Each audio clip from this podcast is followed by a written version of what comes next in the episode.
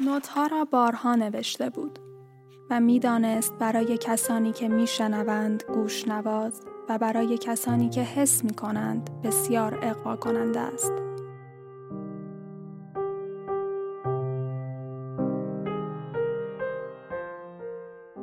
بالاخره انتظارش به سر رسید.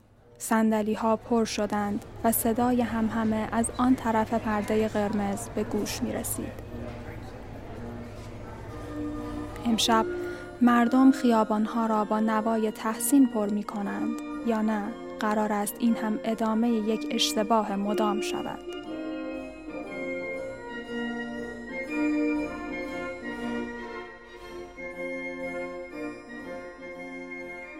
نوازندگان با سازهای کوک سر جای خود نشسته بودند. پرده‌ها از وسط به طرفین مثل روزنه نور باز شد. با قدم‌هایش سکوت را برهم زد و پشت بر تماشاچیان ایستاد. جای تمام حس‌هایش سراسر چشم بود و نگاهش دنبال روی کمان‌هایی که روی تارها سالها تلاش و عشق او را به موسیقی می‌کشیدند. هیچ کس و هیچ چیز نمی‌توانست سد این شور و انگیزه بی‌پروایش روی سن شود. هیچ کس و هیچ چیز به جز خودش و گوش‌هایی که مثل دو دریاچه خشک دو طرف صورتش بودند.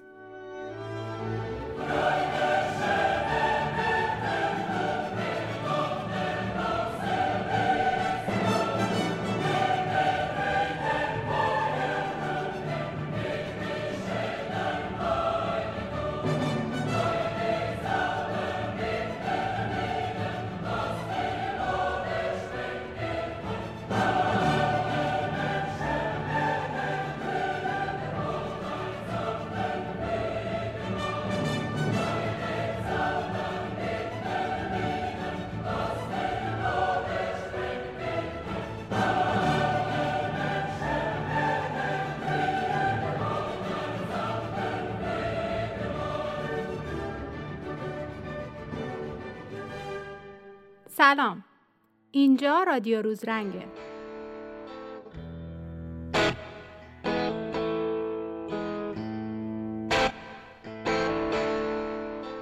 روزرنگ یه رسانه مرجع برای هنره و اینجا در رادیو روزرنگ قراره در مورد هر چیزی که به هنر مربوط میشه صحبت کنیم.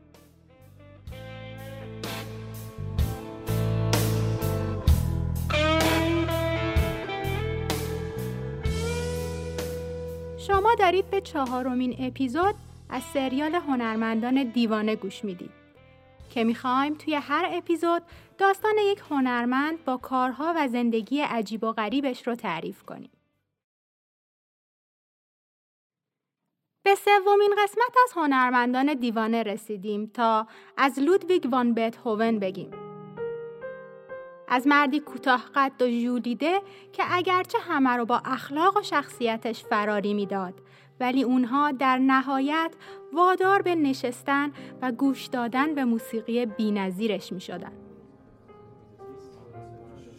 گوش دادن به سمفونی‌های رمانتیک بتهوون، اون هم زمانی که طرفداران موسیقی کلاسیک زیاد بودند، یک حس متناقض رو برای شنونده‌ها ایجاد میکرد. چون تا قبل از اون هیچ کس اینطور نمی‌نواخت و برای اولین بار بود که گوش‌ها داشت با این سبک و سیاق از آلات موسیقی صدایی رو می‌شنید.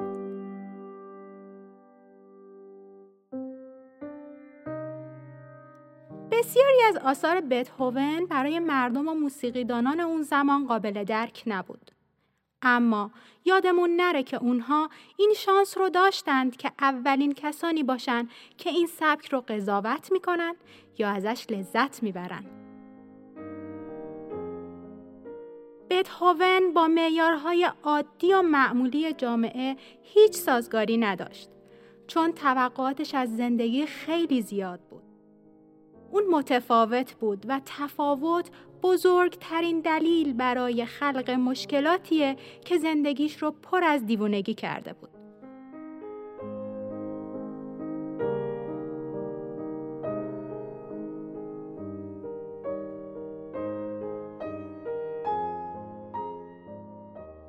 بتهوون اعتقاد داشت که موسیقی نوای پنهان شده خدا در روح اونه و هیچ کس جز خدا در دنیای هنر به اون نزدیک نیست.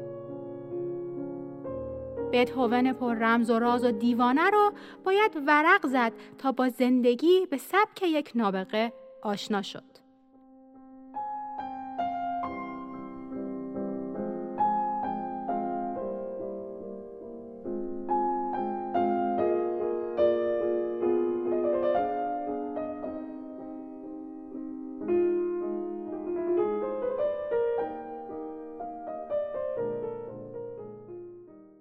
لودویگ وان بتهوون در 26 مارس سال 1827 در بن آلمان متولد شد. اون سومین لودویگ در خانواده بتهوون بود.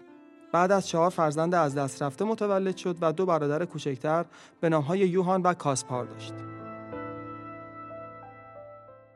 بتهوون از همون ابتدا استعداد زیادی در موسیقی داشت، اما دلیل دیگه‌ای که خیلی زود به این فضا کشیده شد پدرش بود.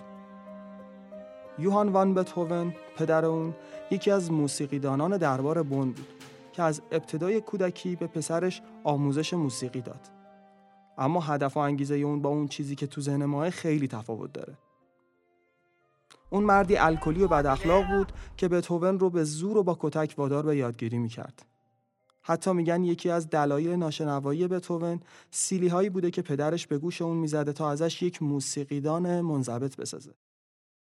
اون با این سختگیری ها میخواست از پسرش یک موتسارت دیگه بسازه تا بتونه با به نمایش گذاشتن هنر پسرش پول بیشتری برای زندگی نامتعادلش به دست بیاره. احتمالاً داستان زندگی آمادیوس موتسارت رو شنیده باشید. یک موسیقیدان با استعداد آلمانی که تحت تعلیم پدرش آهنگسازی رو از 5 سالگی شروع میکنه و اولین سمفونیش رو در 7 سالگی مینویسه.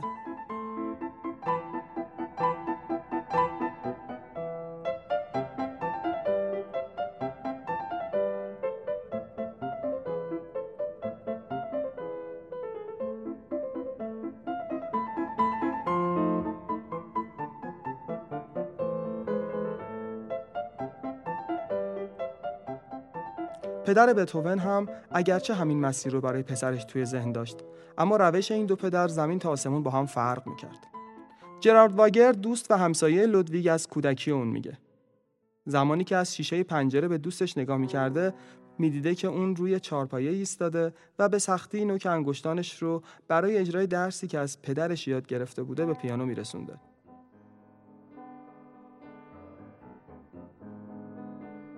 این تجربه ها شاید برای کسی که بیننده این شرایط بوده خیلی جذاب باشه، اما خود بتهوون اینها رو تلخ‌ترین خاطراتش میدونه، چون مجبور بوده برای یاد گرفتن چیزی که مثل یک شمع کمسو کم کم داشت درونش روشن میشد تنبیه بشه و کتک بخوره. اگه آموزش‌های سختگیرانه پدرش نبود، هم استعداد موسیقیایی بتهوون خیلی زود برای همه مشخص میشد، چون موسیقی تنها چیزی بود که میتونست توی هر لحظه بهش پناه بیاره. اون اولین اجرای عمومیش رو وقتی که فقط 8 سالش بود برگزار کرد تا پدرش با این فکر که تونسته بتهوون رو یک کودک نابغه معرفی کنه احساس رضایت کنه.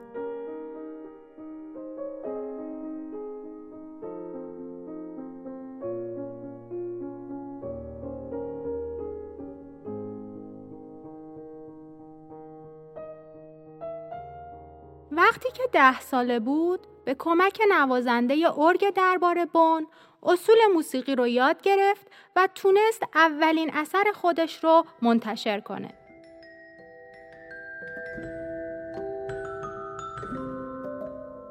بعد از اون، بتهوون دستیار ارگ در دربار بن شد و زمانی که حدوداً 14 سالش بود، به عنوان یک کارمند دربار حقوق می گرفت. در این زمان اون تونست نیازهای اولیه خانواده‌اش رو تأمین کنه. به خصوص وقتی که دید پدرش فقط دنبال خوشگذرونی‌های خودشه و هیچ اهمیتی به خانواده نمیده، مسئولیت خونه رو هم به عهده گرفت.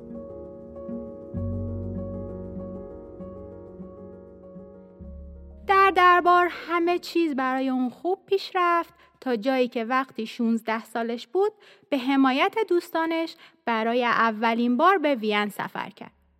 به این امید که بتونه موسیقی رو از موزارت بیاموزه.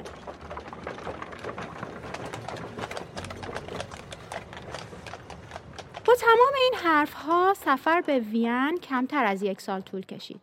چون مادرش در بستر بیماری بود و بتهوون سریعاً به بن برگشت.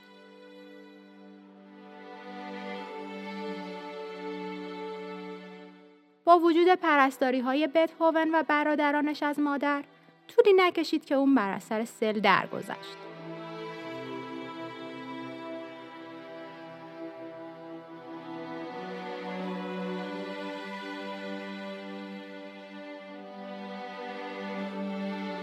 بتهوون همیشه از مرگ مادرش به عنوان یکی از تلخ‌ترین حادثه‌های زندگیش یاد می‌کنه.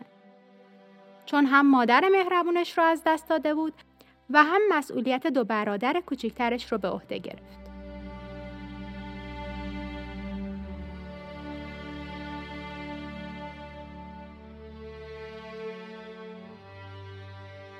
بعد از اون تا 5 سال در بن موند و در این سالها به واسطه دوستانش با ادبیات آلمان آشنا شد.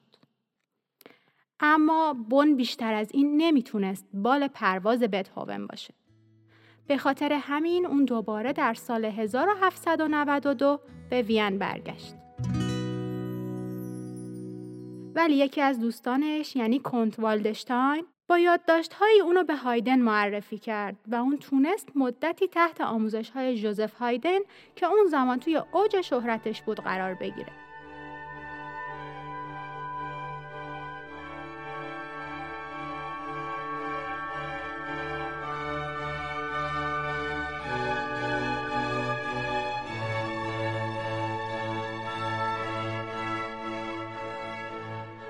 هایدن آهنگساز و موسیقیدان معروف اتریشیه که از پایه‌گذارای موسیقی کلاسیک به حساب میاد. این آشنایی برای بتهوون ثمرات زیادی داشت چون تونست به اصول اولیه آهنگسازی مسلط و با سبک و ترکیب آواز آشنا بشه. اما این موضوع 2 سال بیشتر طول نکشید و هایدن به انگلستان سفر کرد.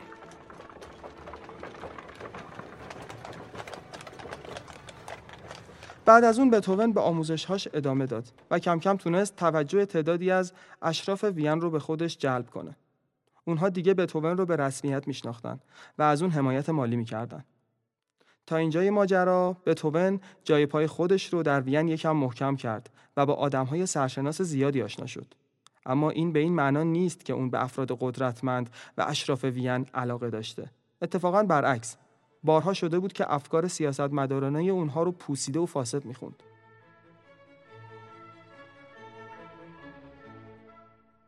در این زمان علاقه‌مندان به موسیقی نام بتهوون رو دهان به دهان چرخونده بودن.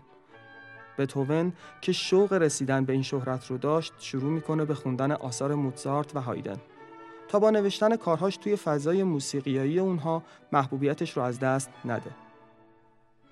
اما از اونجایی که بتهوون وسواس خاصی داشت، خیلی کم آثارش رو منتشر می‌کرد تا زمان داشته باشه اونها رو در بهترین حالتی که به نظرش روی مخاطب تاثیرگذاره برسونه.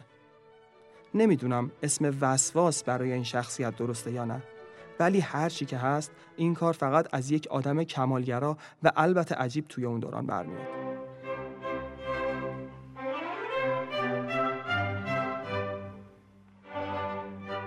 اولین ارکستر بتهوون در سال 1795 اجرا شد و این آغاز به کار رسمیش در میان مردم بود.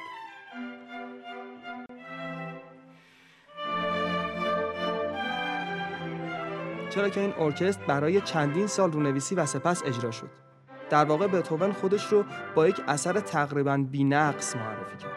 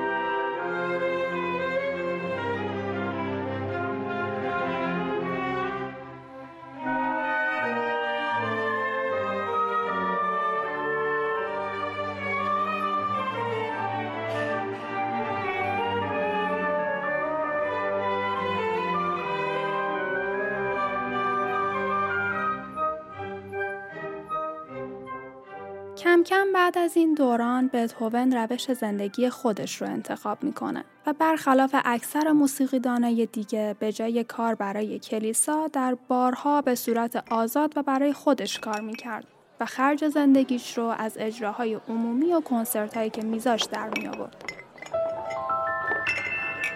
اما از اونجایی که انتشار هر کارش چند سال طول می‌کشید و خودش هم توانایی مدیریت سرمایه‌اش رو نداشت، تقریباً همیشه بی پول ژولیده بود. بتهوون مردی کوتاه‌قد با موهای نامرتب و لباس‌های معمولاً کثیف بود.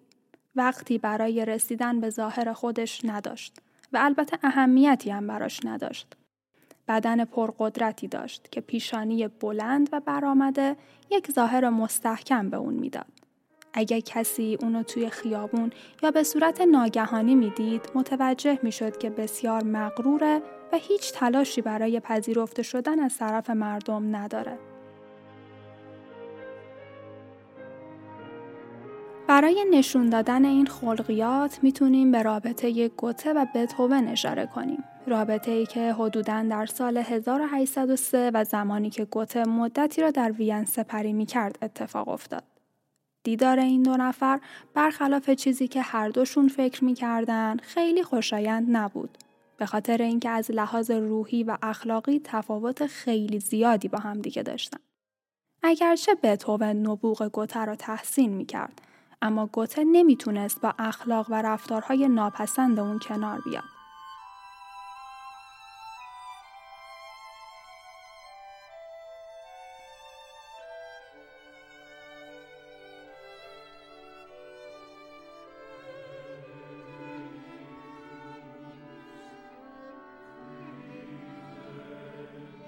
یک داستان در مورد گوته و بتهوون هم هست که تفاوت شخصیت اونا رو کاملا نشون میده. یک روز که اونها داشتن با هم از یک مسیر عبور میکردن، دیدن اشراف زادگان توی مسیری میومدن. گوته به گوشه‌ای میره تا اونها عبور کنن و کلاهش رو به نشونه احترام برمیداره. اما بتهوون این کار رو نمی‌کنه و مسیرش رو ادامه میده، چون معتقد بوده که مقام هنرمند از یک اشرافزاده خیلی بالاتره. یک جای دیگه هم اومده که مادر شاهزاده وین در مقابل بتهوون زانو زده و از اون خواسته که آهنگی رو بنوازه، اما بتهوون بدون اینکه از جاش تکون بخوره درخواستش رو رد میکنه. این دیوونگی ها توی زندگی بتهوون خیلی زیاده که ما یه بخش کوچیکی از اونها رو انتخاب کردیم.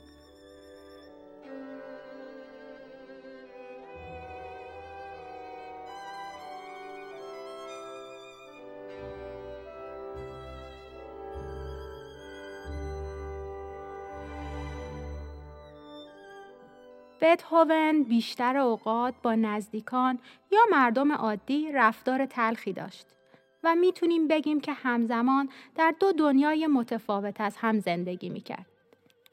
یک جهان پر از لطافت و فداکاری و مهربانی و جهانی دیگر پر از غرور و خودخواهی و بیرحمی بود.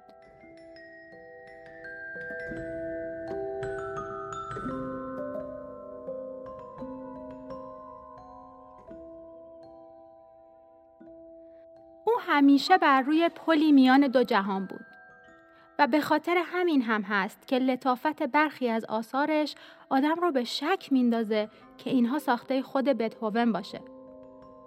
در واقع شادی و اندوه بتهوون دو قطب از نبوغ اون بودن که بتهوون از هر دوی اونها انگیزه میگرفت و موسیقی میساخت. بتهوون شخصیت مرموزی داشت و برای اطرافیانش همیشه به شکل یک راز موند. اما برگردیم به اوایل دهه سوم زندگی و اوج درخشیدنش. بتهوون طی سالهای 1798 تا 1803 تونست 6 کوارتت زهی اول خودش رو منتشر کنه.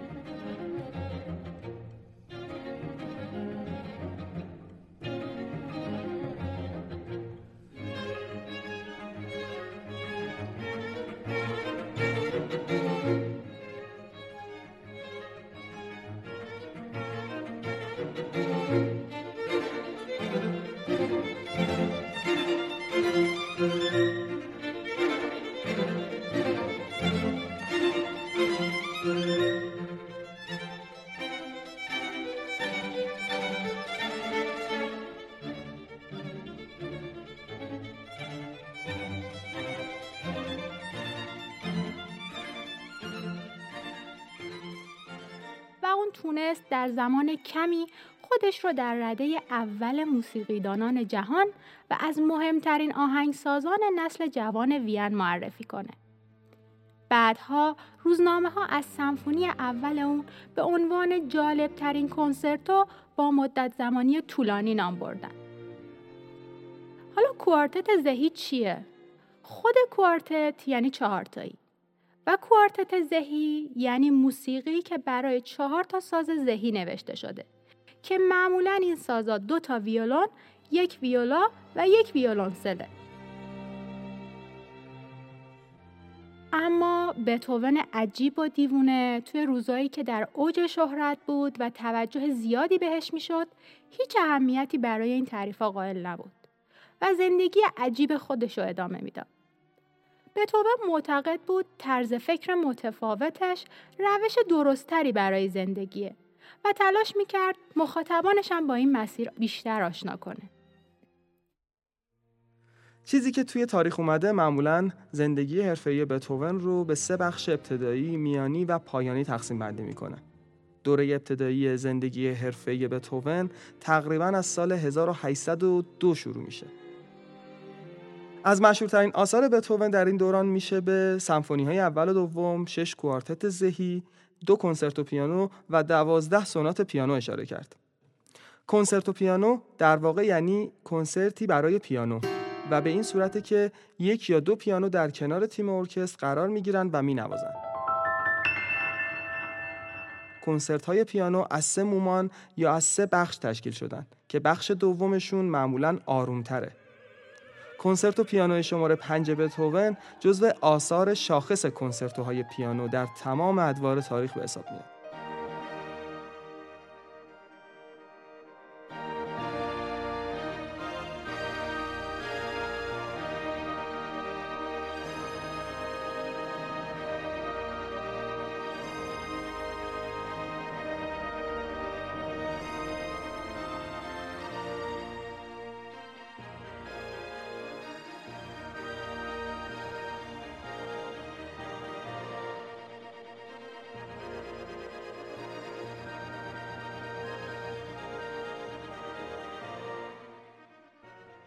حالا سونات پیانو چیه؟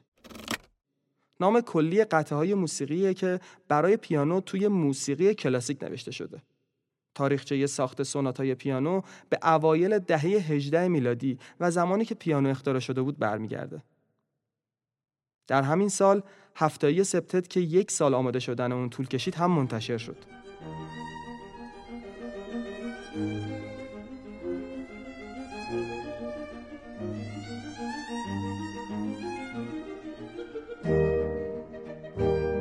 سپتت به معنی هفتایی هست و موسیقی در این سبک معمولاً برای 7 نوازنده یا 7 خواننده نوشته میشه.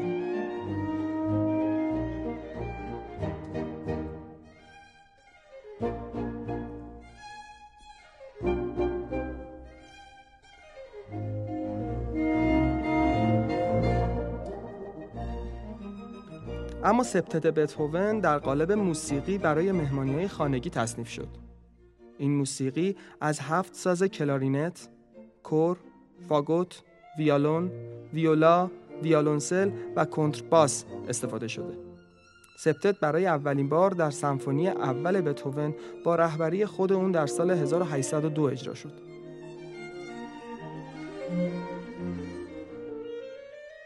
سپتت از 6 مومان یا 6 بخش اصلی تشکیل شده که اجرای کاملش حدوداً 40 دقیقه طول میکشه.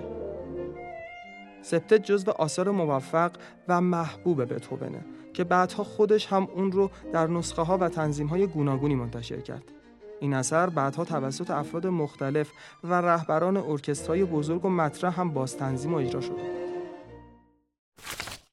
گفتیم بتهوون مریض بود. او زمان زیادی از زندگیش رو از بیماری‌های ورم و سندروم روده، مسمومیت جیوه و بیماری‌های دیگه رنج می‌برد و هرچی بیشتر می‌گذشت این مریضی‌ها پررنگ‌تر می‌شد و تندمزاجی و بداخلاقی‌های بتهوون هم شدیدتر. به خصوص شروع ناشنوایی که اولین قدم در بخش میانی زندگی اونه.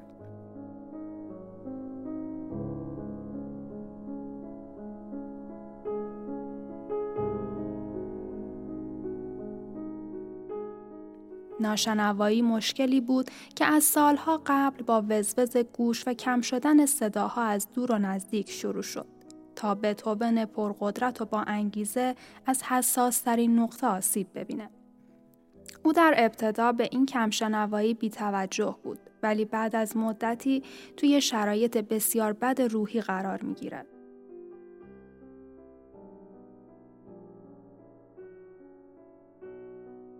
و همین موضوع باعث میشه تا بتهوون شکست خورده دست از موسیقی برداره و به هایلینگشتاد، شهر کوچکی در اتریش بره. او توی این شرایط که چیز با ارزشی برای جنگیدن توی زندگی نمیدید، شروع کرد به نوشتن نامه‌ای به برادرانش.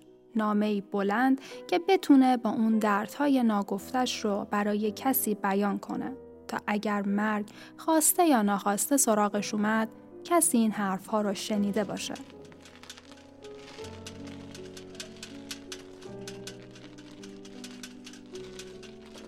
این نامه که به وصیت‌نامه هایلینگشتاد هم معروفه، یک اعتراف از افکار و ابعاد روانی و مشکلات بتهوونه. در قسمتی از این نامه درماندگیش رو اینطور توصیف میکنه: مرا شخصی بدخو، دیوانه و متنفر از همه چیز میپندارید، اما چقدر شما بی انصاف و ستمگرید. شما بدون آنکه از درون من چیزی بدانید به پای میز قضاوت رفته اید. من از کودکی دنبال فداکاری بودم، اما 6 سال است که این وضعیت هولناک روحم را در هم فشرده و مرا از دنیای اطرافم جدا کرده. حتی اگر گاهی میخواستم واقعیت را نادیده بگیرم و به جنب برگردم، به بیماری خود بر می‌خوردم و زبانم کوتاه می‌شد، چون نمی‌توانستم به مردم بگویم بلندتر صحبت کنید، فریاد بزنید، من کر هستم.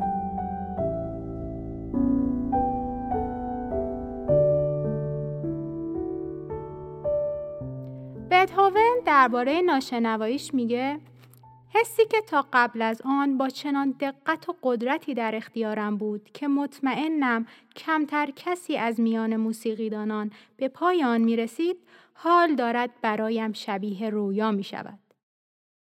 باید مثل یک تبعیدی در میان مردم زندگی کنم و چقدر خود را حقیر می بینم وقتی متوجه می شوم کسی در نزدیکی من است و صدای زمزمه چوپانی که از دور آواز می‌خواند را می‌شنود و من باز هیچ نمی‌شنوم.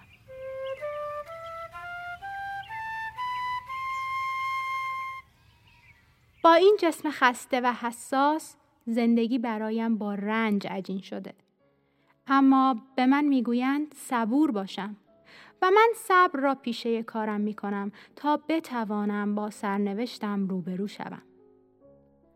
آسان نیست که انسان در 28 سالگی به ناچار فیلسوف شود.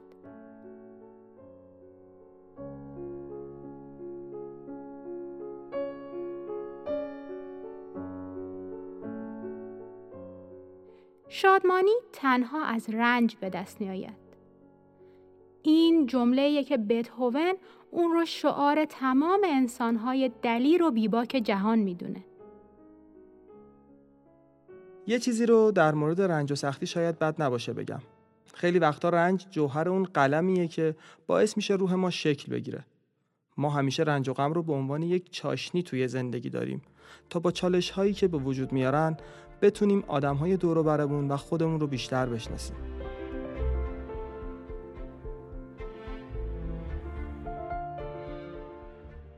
اما این موضوع در مورد همه انسان‌ها یک جور نیست. خیلی از آدم‌ها رنج رو پایان زندگی می‌دونن و همیشه خودشون رو توی یک سایه تاریک نگه می‌دارن. این رنج همیشه اونها رو افسرده می‌کنه و اجازه نمیده که از الماسی که زیر این خاکستر پنهان شده بهره‌ای ببرن. اما برای افرادی مثل بتهوون این موضوع صدق نمی‌کنه. اون با وجود روحیه هنرمندانه‌ای که داشت، بسیار انسان قوی و مستحکمی بود. نجات از رنج در زندگیش چیزی جز شجاعت و قدرت نیست. یک باور در مورد هنرمندان توی جامعه ما به خصوص خیلی مطرحه که معتقدند کسی که اسم هنرمند رو همراه خودش داره آدم بسیار حساس و ضعیفیه و نمیشه باهاش منطقی بود. اما هنرمندا هم شامل قشر بزرگی از انسان‌ها میشن و هر کدومشون اخلاق و رویکرد مختلفی در مورد این مسائل دارن. اما چیزی که در مورد اکثر هنرمندا مشترکه اینه که اونها روحشون رو با کمی چاشنی دیوونگی از جسم رها میکنن تا با طناب رویا به جاهایی که دستشون نمیرسه برسن. اما برای افرادی مثل بتهوون ماجرا فقط به همینجا ختم نمیشه. اون در کنار هنرش اخلاق بسیار عجیبی داشته، جوری که میتونیم بگیم شاید حتی از مسخره کردن دیگران لذت میبرده و هیچ اهمیتی به آداب اجتماعی و ناراحت کردن آدمهای دیگه نمیداده. بارها شده بود که کسی قطعی از آهنگش رو به اون نشون داده بود و بتهوون در حضور جمع اون آهنگ رو به بدترین حالت ممکن مسخره کرده بود.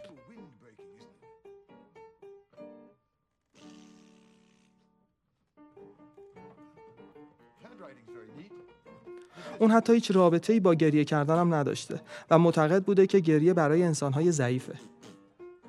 گفته میشه زمانی که شنوندگان تحت تاثیر اجرای اون قرار می‌گرفتن و گریه می‌کردن، اون بعد از تموم شدن اجرا شونه‌هاش رو بالا مینداخته و در حالی که می‌خندیده میگفته دیوانه‌ها، شما هنرشناس نیستید. هنرمندان از آتش درست شدن و هرگز گریه نمی‌کنن.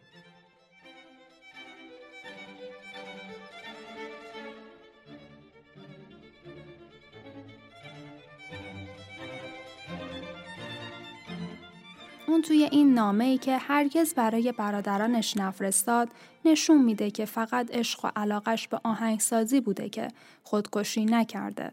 چون بتهوون توی این دوران فهمید که تازه قسمت‌ها و زوایای زیادی از موسیقی رو کشف نکرده. اون در جایی میگه چه بی‌معنی بود برای افتخار، شهرت و خوش آمدن دیگران آهنگ میساختم. الان میخواهم با آنچه در سینه دارم آهنگ بسازم.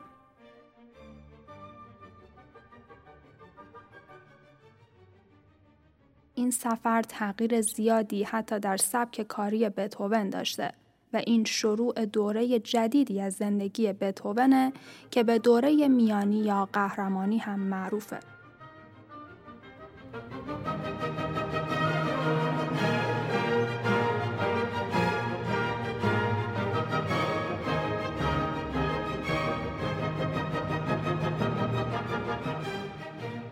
نباید فراموش کنیم که قوی ترین ساز بتهوون مغزش بود و این صدا هرگز خاموش نشد تا زمان مرگش.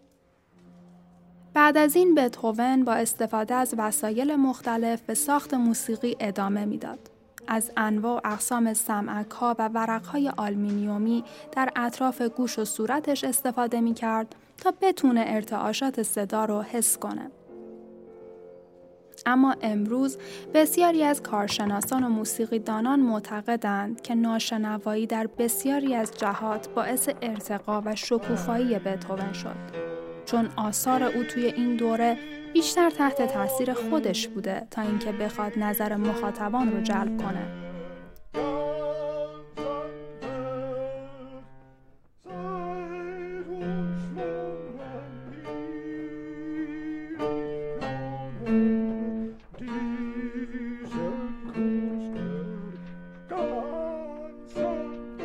اولین کار بزرگی که بعد از این تغییر سبک انجام میده سمفونی سوم بوده که به ارویکا هم معروفه. این اجرا که بسیار طولانی تر از سمفونی های قبلی اون بود نتونست نظر مخاطبان رو خیلی جلب کنه. به غیر از این اکثر شنوندگان هم نتونستن ارتباط درستی با ساختار کار برقرار کنن، چون به هر حال نوع کار تغییر کرده بود و دیگه آهنگ‌ها به سبکی نبودند که همه پسند باشه.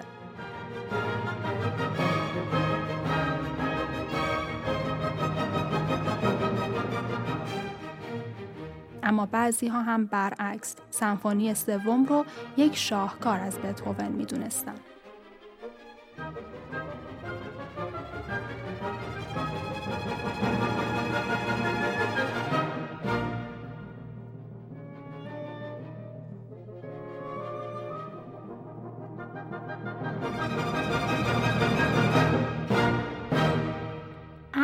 رهبری ارکستر دیگه به صورت قابل توجهی براش سخت شده بود.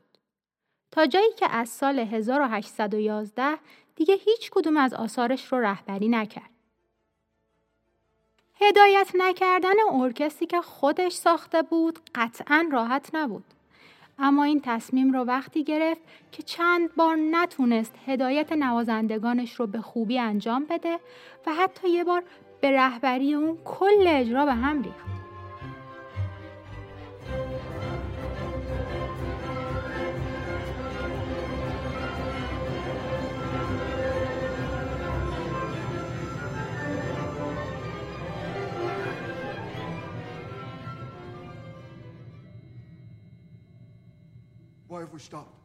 و چه حسی بدتر از این که هیچ کس جز خودت با جزئیات کارت آشنا نباشه و خودت هم نتونی اون کارو به درستی انجام بدی.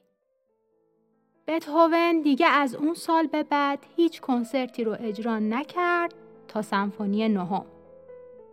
علاقه بتهوون فقط به موسیقی نبود.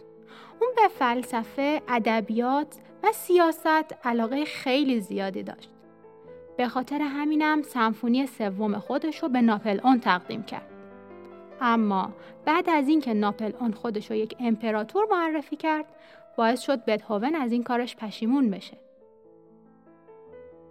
از آثار بتهوون توی این دوره میتونیم به سمفونی شماره 8، کنسرتو ویولون و اپرای فیدلیو اشاره کنیم. در مورد اپرای فیدلیو اگه بخوایم صحبت کنیم، میتونیم بگیم که این اپرا در سال 1805 برای اولین بار اجرا شد.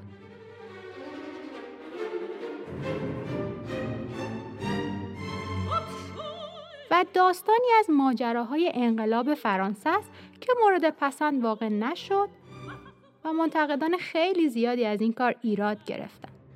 اما بتهوون سالهای بعد بارها این قطعه رو بازنویسی کرد تا تونست نظر اونا رو برگردونه و این سرسختی فقط از یه دیوونه برمیاد.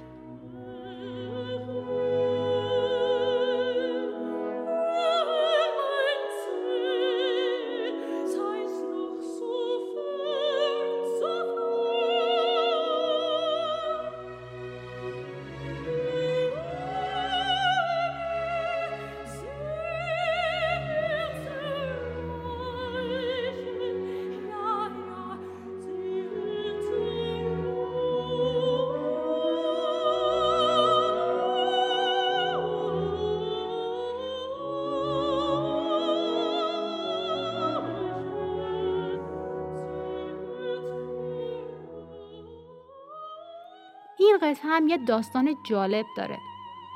بتهوون به اصرار مادر شاهزاده تغییراتی رو در قطعه فیدلیو انجام میده. اما چند ماه بعد که دوباره این درخواست تکرار میشه، احساس میکنه که داره استقلالش رو از دست میده. و زمانی که داشته از قصر بیرون میومده، مجسمه پادشاه رو میشکنه. بعدها به شاهزاده مینویسه که اگر شما شاهزادگی رو به ارث بردید، من همه چیز رو به کوشش خودم به دست آوردم. فراموش نکنید که در سراسر جهان هزاران شاهزاده هست، ولی یک بتهوون بیشتر نیست.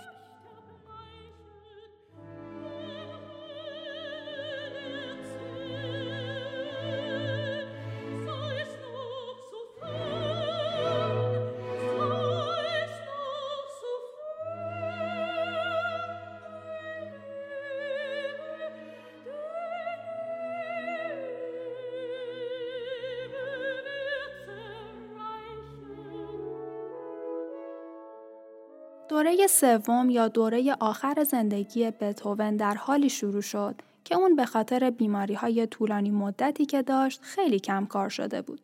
وقتی که 45 سالش بود، علاوه بر این بیماری‌هایی که خودش بهشون تب التهابی میگفت، برادرش کاسپار رو هم بر اثر سل از دست داد.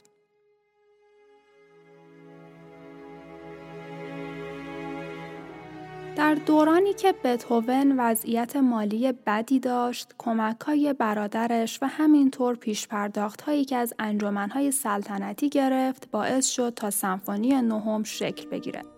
آوازه سمفونی نهم با اجرای خود لودویگ وان بتهوون اونقدر زیاد بود تا خاندان سلطنتی و موسیقیدانان همه منتظر اجرا و شنیدن این سمفونی باشند. بالاخره انتظارها در 7 می سال 1824 به سر رسید. سالن تئاتر وین پر از جمعیت بود. همه اومده بودن تا بتهوون 54 ساله رو که بیشتر از 12 سال بود از آخرین اجراش میگذشت ببینن.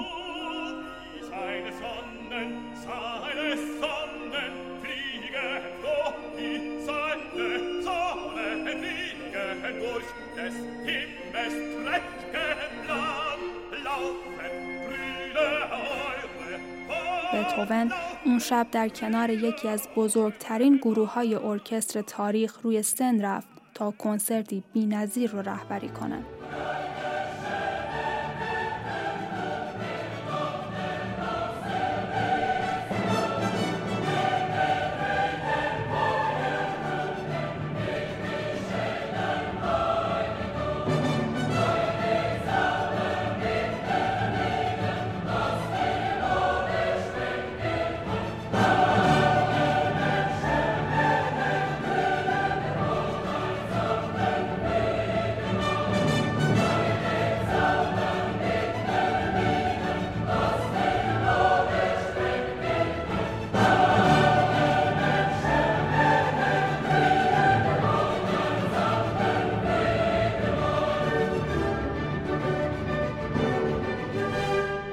سمفونی نهم بتهوون تغییرات بسیار زیادی داشت تا جایی که شنوندگان صدای انسان را در یک سمفونی شنیدند.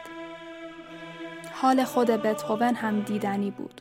او با شور و شوقی زیاد و لجام گسیخته نوازندگان را رهبری می‌کرد و همراه با رهبری موسیقی بدن و دست‌هاش را در هوا تکان می‌داد. او آنقدر در اجرا غرق بود که وقتی که قطعات تمام شد هم دست از اشاره کردن بر نمی داشت.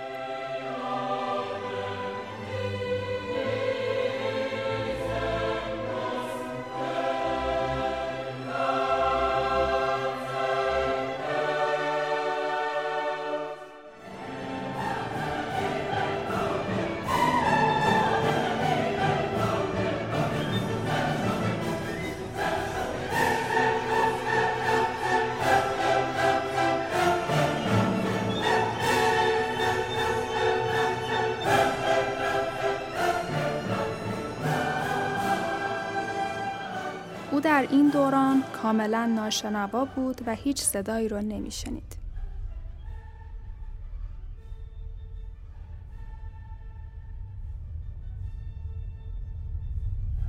بعد از تمام شدن اجرا اون گمان می کرد که مثل اجراهای دیگرش خطایی از جانب خودش به وجود اومده و اشتباهاتی رخ داده و احتمالاً سالن خالی شد.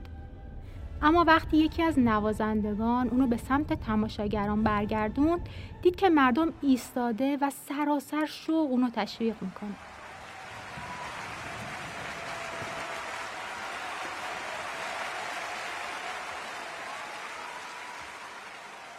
خیلی سخته از حال موزیسیانی گفتن که آدم قابل اعتمادی برای اجرای کارهای خودش نبوده.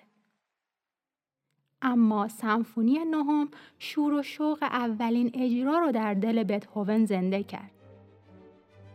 بتهوون در این دوران کاملا ناشنوا بود و گفته میشه که در نخستین اجرای سمفونی نهم یک کارگردان موسیقی در کنار بتهوون بوده تا خیالش راحت بشه که کارها داره درست پیش میره. این سمفونی تا مدت‌ها بر سر زبان روزنامه‌نگاران و منتقدان افتاد و همه اونها رو به فکر فرو برد. این اجرا که در سالن تئاتر وین برگزار شد، توسط روزنامه‌نگاران نبوغی وصف نشدنی از یک دنیای جدید نام گرفت.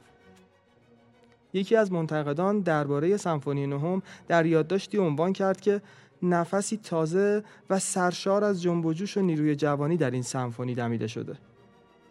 بسیاری از سیاستمداران در مورد این سمفونی گفتند زمانی که بشر سمفونی نهم رو آینه رفتاری خودش قرار بده، اون روز بتهوون جایگاه واقعی خودش رو پیدا میکنه.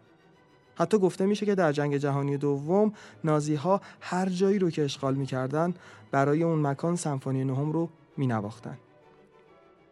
از طرفی خود بتهوون هم اهمیت بسیار زیادی به این اثر میداد، چون احتمال میداد که این آخرین سمفونی اونه و تمام تلاشش رو برای بازنویسی و بهتر کردن قسمت‌های مختلفش انجام داد. بتهوون چون چیزی رو نمیشنید دنبال موسیقی رفت که واضح باشه تا بتونه با حرکات بدن نوازندگانش و نیرویی که اونها برای اجرا صرف میکنن موسیقی رو ببینه و درک کنه و همین موضوع باعث شد که موسیقی کیفیتی تپنده به خودش بگیره و شنونده رو به دنیای خیالی ببره. سمفونی نهم نقطه اوج آهنگسازی بتهوون بود و در اون آرزویی که همیشه داشت رو برآورده کرد. اون علاقه زیادی به شعری از فردریش شیلر به نام سرود شادی داشت که در سمفونی نهم تونست این رو به کار اضافه کنه. خوندن و نوشتن از سرود شادی در یکی از سخت‌ترین لحظات زندگی بتهوون نشون میده که اون چقدر به آینده امیدوار بوده. اون همیشه امیدوار بود که آرزوهاش یعنی برادری و شادی در سیاست و جامعه رایج بشه و دنیا تبدیل به جای بهتری برای زندگی بشه.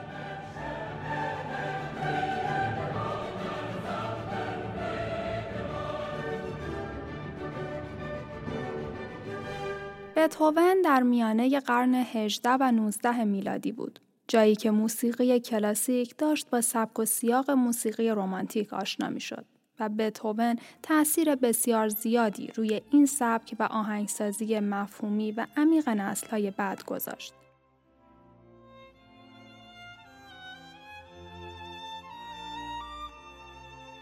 در مورد همین موضوع یکی از دوستان اتریشی بتهوون به نام هانس وایگل میگه بتهوون شنوندگان موسیقی را با واژگان خوب، بد، زشت و زیبا آشنا کرد و به گوش‌ها شناخت سبک‌های مختلف موسیقی را آموخت. او تونست در سرزمین اعتدال یافته موسیقی کلاسیک در آن زمان یک حرکت قهرمانانه به وجود بیاره و موسیقی رو سمت مردم عادی بیاره.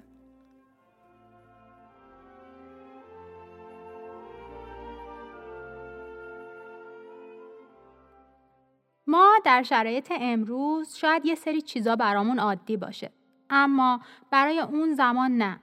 مثلا شاید موزارت هنگام نوشتن موسیقی هرگز به چیزای سخت یا دردهای زندگی خودش فکر نمی‌کرد.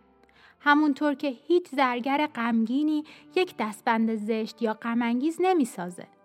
اما بتهوون تفاوت رو در موسیقی به وجود میاره.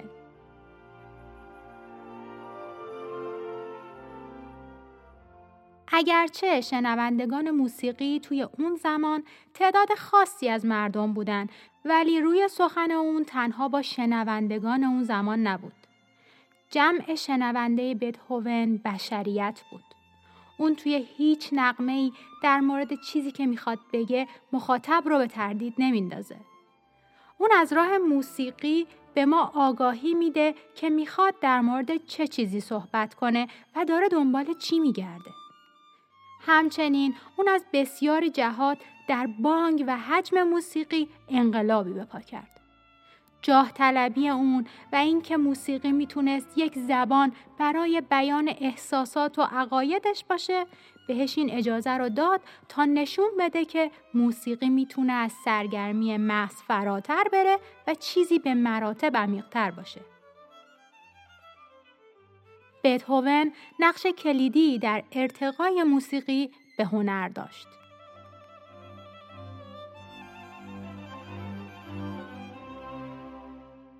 بتهوون با وجود رفتارهای عجیب و غیرقابل پیشبینیش یک نگاه آرمانگرایانه نسبت به عشق داشت. اون معتقد بود قلب هر انسانی که زنده است باید سراسر از عشق باشه و کسی که اینطور نیست اصلاً زندگی نمی‌کنه.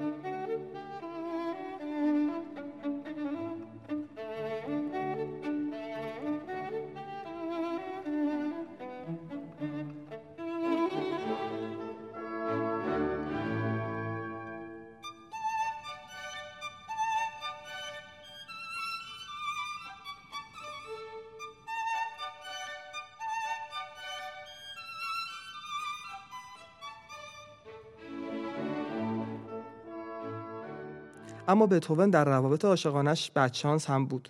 با هیچ کس مدت زیادی نمیموند. بتهوون تا قبل از این میخواسته با دختری به اسم ترنز برونسیک ازدواج کنه که پدرش به خاطر اینکه بتهوون هیچ پولی نداشته و هیچ آهنگی نمیساخته با این ازدواج مخالفت میکنه.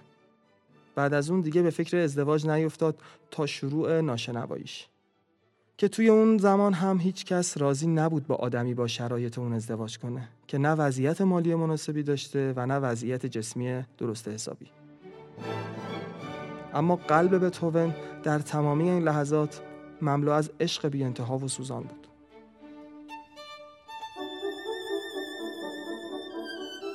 او توی سالهای آخر عمرش اکثراً مریض و تنها بود و 4 بار تحت عمل جراحی قرار گرفت، اما هیچ بهبودی چشمگیری نداشت. این لحظات پایان زندگی بتهوون مصمم و سختگوش بود.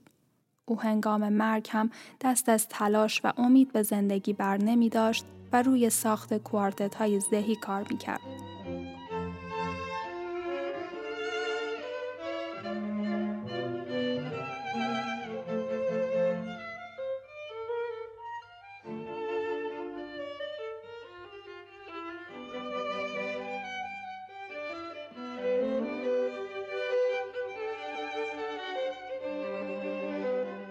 بتهوون در حالی که لباس‌های خاکستری بلندی به تن داشت و کفش‌های بزرگش را تا زیر زانو پوشیده بود، جلوی پنجره دراز کشیده و نمی‌توانست چیزی بگوید.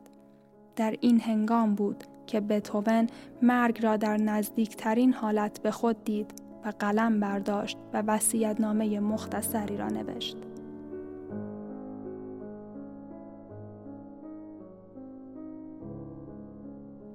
سرانجام بتهوون در 26 مارس سال 1827 در حالی که آسمان وین از طوفان و رعد و برق آرامش نداشت، در سن 56 سالگی درگذشت. 3 روز بعد تشییع جنازه او با حدوداً 10 تا 30 هزار نفر برگزار شد که این تعداد تا اون زمان بی سابقه بود. بعد از مرگ بتهوون تمام نوشته‌ها و کتاب‌های موسیقی و کتاب‌های علمی و ادبی اون به حراج گذاشته شد. این آثار همگی نشان دهنده خط و سیر فکری بتهوون بودند.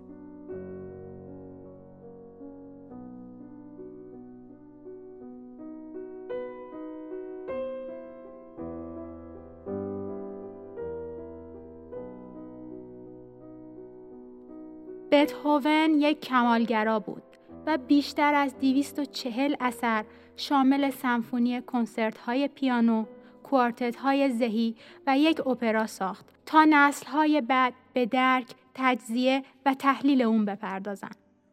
بتهوون آهنگسازی ناشنوا بود که تونست گوش‌هامون رو با شور و عشق در طی سالیان طولانی آشنا کنه.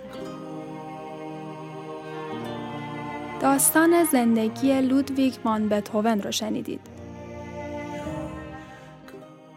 در اپیزودهای بعد هم میخوایم از هنرمندان دیوانه بگیم، پس همراهمون باشید و رادیو روزرنگ رو در پادگیرها دنبال کنید.